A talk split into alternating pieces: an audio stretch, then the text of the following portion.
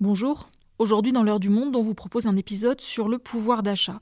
L'élection présidentielle approche à grands pas et c'est une préoccupation majeure des Français. La situation en Ukraine qui inquiète le monde entier a aussi des répercussions sur ce sujet. Vous entendrez bientôt d'autres épisodes de l'heure du monde sur la guerre en Ukraine. En attendant, nous vous invitons à suivre toute l'actualité de ce conflit en direct sur le live du monde.fr. Bonne écoute.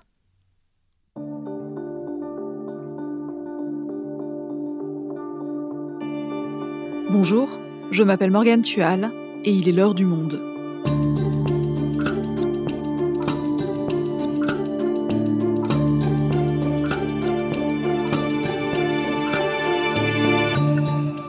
Aujourd'hui, de l'essence à la farine, de l'électricité au paquet de pâtes, les prix ont augmenté et beaucoup de Français peinent à finir le mois.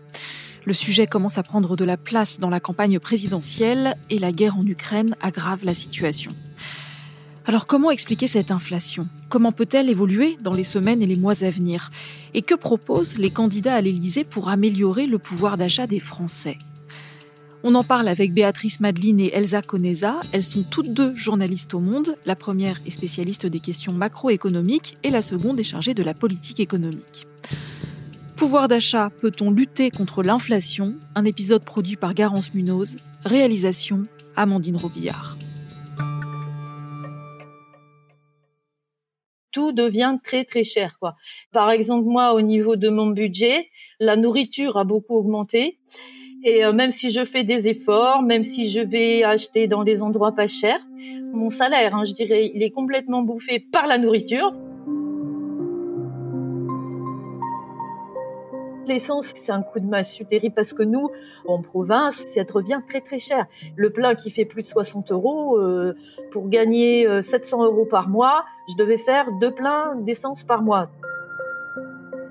Après, sur les solutions pratiques, c'est effectivement sur le chauffage, on fait attention surtout euh, sur la température, le montant, quoi. On a froid, on met des pulls, on réduit tout. je ne vais plus au cinéma, je ne vais plus au restaurant. Bon, ça va, ça me rend pas malheureuse parce que des fois ma sœur qui gagne un peu mieux, elle m'invite au resto. Voilà, je vais pas pleurer pour ça, je vais pas pleurer là-dessus, quoi. C'est pas ça, mais c'est c'est au moins qu'il y a un minimum pour être un petit peu à l'aise, quoi. En plus, on n'a pas envie d'être riche, on n'a pas envie d'avoir plein de sous, plein de sous. C'est pas ça le but, quoi. Mais c'est de s'en sortir et de vivre à peu près équilibré. Nous, là, on voit que malgré nos efforts, il y a un moment donné où vraiment on a la tête comme ça, on, s'inquiète beaucoup, on est très angoissé. Il y a des nuits, je me réveille, je dis, bah voilà, on va vivre dans le froid, je sais pas. C'est très décourageant parce qu'on a l'impression d'avoir beaucoup travaillé, de donner beaucoup de nous-mêmes pour pas grand chose et qu'on mérite pas ça, quoi. En fait, il y a, il y a un espèce de découragement. On vient d'entendre Ghislaine qui vit dans le Lot, près de Cahors. Elle est au chômage aujourd'hui, mais elle a longtemps enchaîné les CDD. Elle accompagnait des élèves handicapés. Or, avec l'augmentation du prix de l'essence, tous ces trajets entre les différentes écoles dans lesquelles elle travaillait sont devenus trop chers par rapport à sa rémunération. Désormais, on vient de l'entendre, elle réduit toutes ses dépenses, mais ça ne suffit pas. Béatrice, pour bien comprendre cette situation qui concerne des millions de personnes en France, peux-tu nous expliquer pourquoi les prix ont augmenté ces derniers temps? Alors, les prix ont augmenté d'abord parce qu'ils avaient beaucoup baissé au moment de la crise du Covid. Il y avait pas mal de prix qui ont baissé. Il y a eu un effet de rattrapage. Et les prix ont augmenté aussi parce que après cette crise très violente qu'on a connue, la reprise a démarré partout dans le monde et tout le monde s'est mis à vouloir acheter les mêmes biens en même temps. Tout le monde s'est mis à vouloir acheter des biens pour euh, fabriquer des voitures, des machines, des semi-conducteurs, des composants pour l'industrie, des médicaments de l'énergie aussi. Et selon la bonne vieille loi de l'offre et de la demande qui régit encore euh, beaucoup euh, notre économie, et eh ben, quand il y a plus de demandes, les prix augmentent. Et c'est ce qui s'est passé à la sortie de la crise du Covid. Et c'est pour ça qu'aujourd'hui, on a une inflation aussi forte. Donc on a beaucoup de demandes. Est-ce qu'on a un problème d'offre aussi? On a aussi bien sûr un problème d'offre parce que bah, tout simplement, on ne peut pas aller plus vite que la musique, on ne peut pas produire plus que les, ce que les usines euh, sont capables de produire. On a non seulement un problème de production, mais on a aussi un problème d'acheminement, de transport. C'est-à-dire que les prix, par exemple, du transport maritime qui permet de faire venir les marchandises jusqu'en Europe depuis l'Asie ont explosé il y a ce qu'on appelle des goulots d'approvisionnement parce que le transport euh, n'arrive pas à, écluser euh, tous ces produits Et ça prend des semaines là où il fallait avant 10 jours. Et les prix sont 3, 4 fois ce qui c'était avant. Est-ce qu'il y a d'autres raisons que le Covid pour expliquer cette hausse des prix? Oui, il y a d'autres raisons. Par exemple, concernant les prix agricoles, on a beaucoup dit en fin d'année 2021 que le prix des pâtes, par exemple, avait augmenté. Les pâtes, c'est du blé et le prix du blé a augmenté parce qu'il y a eu de mauvaises récoltes, tout simplement. Donc il y a encore des, explications climatiques à la hausse des prix. Sur euh, l'énergie, par exemple, euh, qui est importante puisque ça explique la moitié de la hausse des prix en France en 2021, il y a aussi des tensions géopolitiques. Et quand on s'approvisionne en énergie dans un pays comme la Russie, là par exemple, où on achète du gaz, quand il y a des tensions géopolitiques, on peut assister à une hausse des prix. Comme là, on va sûrement euh, subir aussi une nouvelle hausse des prix de l'énergie en provenance de Russie ou d'Ukraine en raison du conflit qui démarre. Et cette augmentation du prix de l'énergie, c'est notamment elle hein, qui pèse lourd, tu le disais, sur le budget des Français, comme ce conducteur qu'on va entendre payé au SMIC que l'AFP a interrogé dans une station essence des Yvelines. C'est trop cher, que ce soit l'essence ou le gasoil, c'est devenu trop cher. Les salaires, ils augmentent pas, mais l'essence, le prix de la vie, ça augmente à mort. Et nous, qu'est-ce que vous voulez qu'on fasse? Il faut bien qu'on roule avec nos voitures. Hein. Que ce soit Total, BP, enfin toutes les pompes à essence, c'est cher. Vous allez maintenant même à Leclerc là-bas, qui était censé être avant euh, la moins chère, c'est cher aussi, quoi. Béatrice, pourquoi c'est l'énergie qui cristallise le plus de tensions L'énergie cristallise beaucoup de tensions, d'une part parce que c'est ce qui a le plus augmenté en France. L'énergie à Essal a augmenté d'environ 20% en 2021, alors que la hausse des prix n'est que d'un peu moins de 3%. Et puis, c'est aussi parce que c'est très visible, c'est indispensable dans le budget des ménages. Aujourd'hui, l'énergie, ça sert à, à, se déplacer, ça sert à se chauffer, pour beaucoup de Français, pouvoir euh, se déplacer pour aller travailler, c'est indispensable d'avoir une voiture. Et quand on met, effectivement, comme disait Ghislaine, quand on est obligé de mettre 60, euh, 70 euros dans un plein deux ou trois fois par mois pour gagner 700 euros à la fin du mois, c'est très lourd. J'ai échangé euh, il y a quelques jours avec une conseillère familiale du Cantal qui expliquait dans cette région où il y a très peu de transports en commun, où les, lieux de travail sont souvent éloignés des habitations, les gens sont obligés d'avoir deux voitures. En plus, ils ont des maisons grandes, mal chauffées. On est dans une région où le climat est rude. Donc l'énergie est vraiment au cœur de la vie des gens. Le chauffage et le carburant, c'est vraiment deux points cruciaux dans le budget des ménages. Béatrice, on est donc dans une situation d'inflation. Est-ce qu'on pourrait revenir un petit peu sur ce terme? Il veut dire quoi précisément? Alors, l'inflation, ça répond à plusieurs définitions, mais en, réalité, c'est le fait que la monnaie de sa valeur, de son pouvoir d'achat. Si je prends par exemple une baguette de pain, admettons qu'il y a 10 ans euh, ou 5 ans, on pouvait acheter une baguette de pain pour 80 centimes d'euros. Aujourd'hui, j'aurais besoin de mettre par exemple 1 euro pour avoir la même baguette. Voilà, donc mon argent a perdu de sa valeur. Alors l'inflation, il ne faut pas non plus la diaboliser. C'est comme le stress pour les êtres humains. Il en faut un petit peu parce que c'est une bonne chose. Ça permet d'avancer. Ça donne de l'énergie. L'inflation, c'est pareil dans une économie. Ça fait augmenter un petit peu les revenus. Certes, ça fait un peu augmenter les prix, mais c'est ça qui font que les industriels, que les entreprises peuvent fonctionner. C'est parce qu'elles peuvent gagner de l'argent. Donc, c'est plutôt une bonne chose. Ça permet au sang de circuler dans l'économie.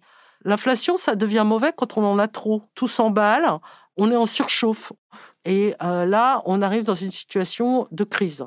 Et c'est pour ça d'ailleurs que les, banquiers centraux essayent de réguler la politique monétaire, essayent de réguler le flux d'argent dans l'économie pour qu'il y ait un petit peu d'inflation, mais pas trop. Alors c'est quoi la bonne dose d'inflation, entre guillemets? La bonne dose d'inflation, c'est un débat qui peut être très technique et pas complètement conclu, mais la Banque centrale européenne a fixé à 2% le taux d'inflation qui était acceptable et qui était bon pour l'économie européenne.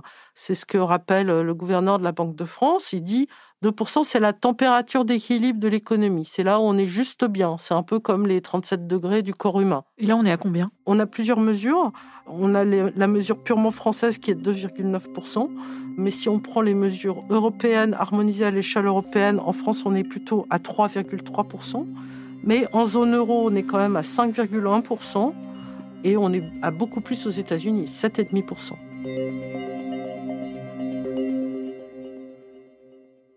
Béatrice, ce n'est pas la première fois qu'on connaît ça, une période d'inflation. Non, ce n'est pas la première fois. Il y a eu euh, de nombreuses périodes d'inflation dans l'histoire.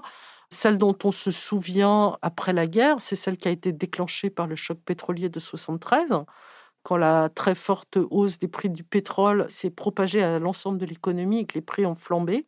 Là, on a eu une très forte inflation, on a eu une inflation à deux chiffres pendant plusieurs années en France, qui a été à l'origine d'une crise économique et sociale de grande ampleur.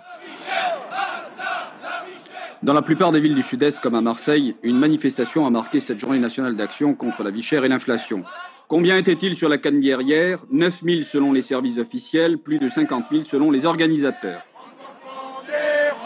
Alors plus loin encore dans l'histoire, les historiens ont retenu que la très très forte inflation qui avait frappé l'Allemagne à la fin des années 30, avec des prix qui augmentaient tellement, qui doublaient, qui triplaient dans la même journée, que les gens n'arrivaient plus du tout à se ravitailler, par exemple, ils n'avaient plus assez d'argent pour aller acheter à manger, cette très forte inflation a contribué à l'arrivée au pouvoir des nazis.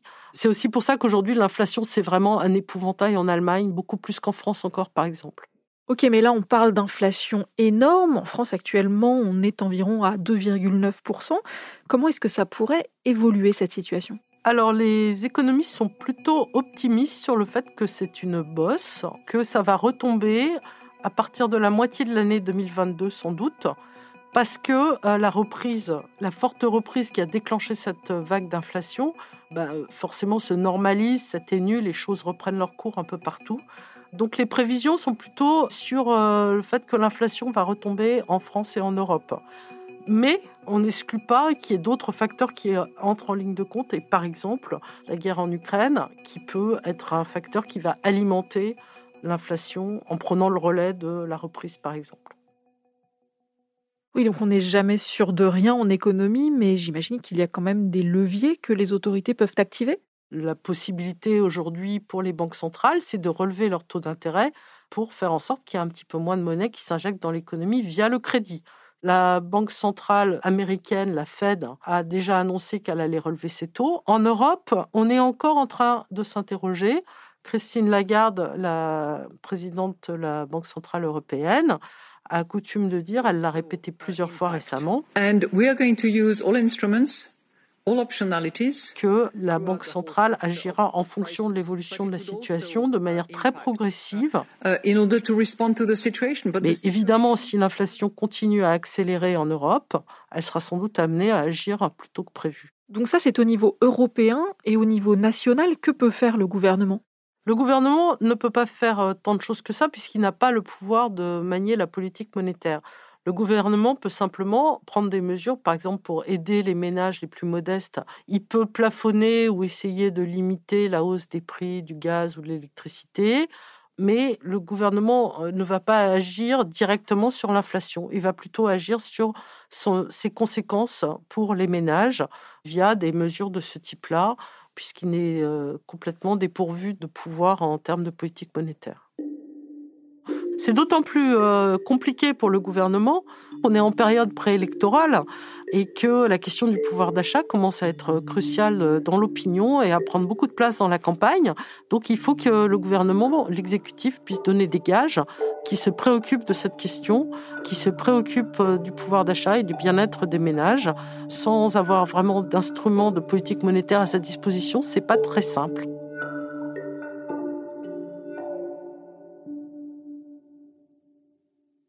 Je me tourne maintenant vers toi, Elsa, pour parler de la campagne présidentielle. Le sujet du pouvoir d'achat s'y est imposé. Alors déjà, à quelques semaines de cette élection, Emmanuel Macron doit défendre son bilan. Toi qui es spécialiste de politique économique, comment peut-on analyser son quinquennat de ce point de vue-là? Sous le quinquennat d'Emmanuel Macron, en fait, le pouvoir d'achat a plutôt continué de progresser. Hein. Il a cette image de président des riches, mais il y a eu beaucoup de mesures qui ont été prises, notamment après les Gilets jaunes, pour essayer de soutenir les ménages. Et les chiffres, effectivement, prouvent que d'un point de vue macro, le, le pouvoir d'achat a plutôt continué à progresser. Ce qui fait que ce sujet est en train de revenir à la une de l'actualité, c'est les prix de l'énergie et le retour de l'inflation, qui fait que du coup, ça prime sur tous les autres sujets de campagne, y compris normalement l'emploi, qui est traditionnellement un sujet euh, important en sortie de crise pour les ménages.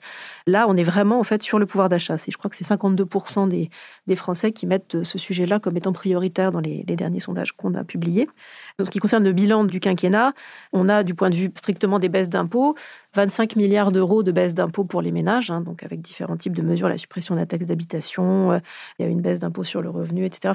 Mais c'est vrai que dans, l'image du quinquennat, on est resté sur la, la suppression de l'ISF et la flat tax sur le capital. Oui, parce que tu nous dis que le pouvoir d'achat a continué d'augmenter sous le quinquennat Macron en moyenne, et pourtant ce n'est pas vraiment ce qu'ont l'air de ressentir les Français au moment de passer à la caisse. C'est un sujet qui est particulièrement compliqué à traiter politiquement, en fait, parce que même si, d'un point de vue macro, le pouvoir d'achat augmente, même si les Français, à la fin du mois, ne payent plus leurs taxes d'habitation, des baisses d'impôts, etc., ils sont beaucoup plus sensibles aux hausses qu'aux baisses. On est tous comme ça. Hein. C'est un phénomène que les économistes ont, identifié qui s'appelle l'aversion à la perte. Même si euh, vous payez moins d'impôts, que vos salaires ont pu augmenter, qu'il y a une prime pour l'emploi, etc., si le plein d'essence augmente, tous les jours, vous passez devant la station-service, vous le voyez, donc vous avez une, sensibilité accrue à ce sujet. Il y a ce sentiment aussi que le gouvernement a été pris de court un peu par l'inflation, ce qui est vrai. Hein. Je pense que personne n'avait avait anticipé que l'inflation allait redémarrer et que du coup, il a multiplié des petites mesures ces six derniers mois, comme l'augmentation du chèque énergie, le bouclier tarifaire sur l'électricité, le chèque inflation, etc., qui représentent quand même 15 milliards d'euros au total, mais qui unitairement font des petites sommes et donc donnent le sentiment aux gens que, bah, en fait, on arrose un peu du sable. Quoi. Ils ont touché 100 euros, mais bon, voilà, le mois suivant arrive et on est à nouveau face aux mêmes dépenses. Oui, c'est d'ailleurs ce que nous a expliqué Ghislaine qu'on a entendu au début de l'épisode. Moi, je les ai reçus, voilà, les 100 euros pour aider les petits revenus à payer leur énergie. Bah, je dirais comme tout le monde, je dis merci quand même. Hein. Après, ça va pas aller loin, quoi. Ce qui nous angoisse un peu, c'est que on voit bien qu'il n'y a pas vraiment de traitement de fond du problème. On voit que tout le temps on est, paye, on paye, on paye, et que à un moment donné, on pourra plus, on va tout dilapider, ce qu'on a, on va se retrouver, on va être des vieux pauvres, quoi. Et ces mesures du gouvernement ont même pu être considérées parfois comme une preuve de mépris. Et dans les manifestations ou autres, tu le disais, on entend souvent Emmanuel Macron qualifié de président des riches. Quelle est sa stratégie pour redorer cet aspect de son image? Clairement, c'est une, image dont il va avoir du mal à se défaire, hein, puisque le, début du quinquennat, notamment, a été marqué par des mesures fiscales très symboliques, hein, comme la suppression de l'ISF, on en parlait, ou la baisse de la taxation du capital. Il essaye, hein, depuis les Gilets jaunes, de montrer qu'il a pris conscience d'une certaine réalité à laquelle il était peut-être moins sensible au début de son quinquennat. Et puis il y a quelque chose quand même qui revient aussi beaucoup, c'est que les Français, en fait, la baisse de la TVA sur le carburant, c'est quelque chose qui leur semblerait juste. Ils comprennent pas, par exemple, qu'on taxe pas le kérosène des avions, mais qu'on taxe le carburant des ménages. C'est quelque chose que le gouvernement a choisi de ne pas faire pour pas envoyer un signal justement de, de soutien aux, aux hydrocarbures. Mais c'est quelque chose qui est très mal perçu, ça, en fait. Pour ça que d'ailleurs certains candidats sont sur cette proposition. Alors justement, dans cette campagne pour l'élection présidentielle, comment se positionnent les différents candidats sur la question du pouvoir d'achat? Ben, il se raccroche aux branches, hein, euh, parce que en fait, il n'avait pas prévu que ce sujet deviendrait un sujet essentiel dans la campagne. Hein. Il, s'est vraiment imposé en fait à partir de septembre-octobre. Donc, ils ont essayé d'improviser des mesures. Ils cherchent tous à essayer de capter ce que Nicolas Sarkozy avait réussi à capter euh, en 2007 quand il a fait sa campagne sur euh, le travailler plus pour gagner plus. Ça, c'était vraiment un truc qui a capté vraiment une, préoccupation de l'ère du temps. Ça avait contribué à sa victoire. Mais il faut laisser dans le privé comme dans le public ceux qui veulent travailler plus pour gagner plus le faire. Mais pour l'instant, personne n'a réussi à trouver la formule. Pécresse parle du choc de, du choc de pouvoir d'achat. Euh, Marine Le Pen aussi se présente comme la candidate du pouvoir d'achat par rapport à Éric Zemmour, qui serait plus sur les sujets euh, plus sociétaux. Je l'ai dit, je le répète. Je serai la candidate du pouvoir d'achat. Je veux rendre leur argent aux Français. Et qui est-ce qui s'empare le plus du sujet? Est-ce que c'est plutôt à droite, plutôt à gauche? À droite comme à gauche, en fait. Hein. C'est un sujet qui s'impose à tous les candidats. Donc, euh, à gauche, on y répond plutôt par des hausses de salaire, avec une proposition de hausse du SMIC, par exemple. À droite, c'est plutôt des baisses de cotisations, des baisses de charges patronales. Hein. L'exemple le, plus extrême, c'est Éric Zemmour, euh, qui, encore une fois, a, vraiment euh, récupéré ce thème en chemin. Maintenant, il propose bah, donc sa prime, là, qui est une prime qui peut aller de 1 à 3 mois de salaire net, non fiscalisé, non, non chargé qui serait financé avec des mesures contre l'immigration, comme à peu près tout ce qu'il propose. Oui, mes amis, sauver le pouvoir d'achat des Français, c'est également arrêter de financer l'immigration sur votre dos. À gauche, c'est donc des hausses de salaire hein, qui sont proposées aussi bien par euh, Anne Hidalgo que par Fabien Roussel, etc. Jean-Luc Mélenchon est monté très fort avec son idée du SMIC à 1400 euros euh, très rapidement. Dans deux mois, le SMIC, il est à 1400 euros par mois. Si vous ne voulez pas voter Macron. Dans deux mois tous les prix de première nécessité seront bloqués.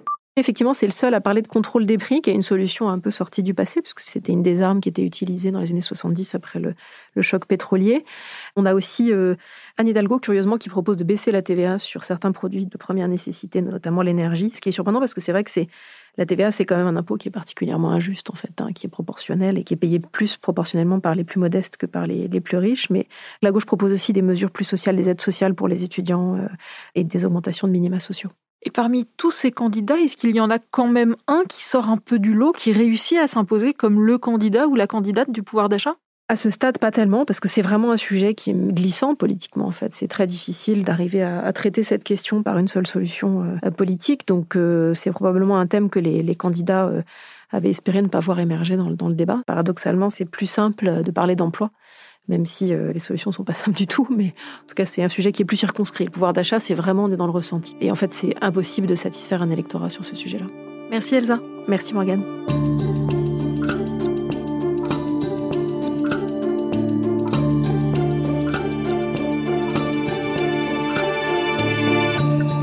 Pour connaître et décrypter facilement les programmes des candidats à l'élection présidentielle sur le pouvoir d'achat, mais aussi sur tous les autres sujets, je vous invite à consulter le comparateur de programmes mis au point par les décodeurs en vous abonnant sur notre site lemonde.fr. C'est la fin de l'heure du monde, le podcast quotidien d'actualité proposé par le journal Le Monde et Spotify. Pour ne rater aucun épisode, vous pouvez vous abonner gratuitement au podcast sur Spotify ou nous retrouver chaque jour sur le site et l'application lemonde.fr. Si vous avez des remarques, des suggestions ou des critiques, n'hésitez pas à nous envoyer un email l'heure du monde L'heure du monde est publiée tous les matins du lundi au vendredi. On se retrouve donc très vite. À bientôt.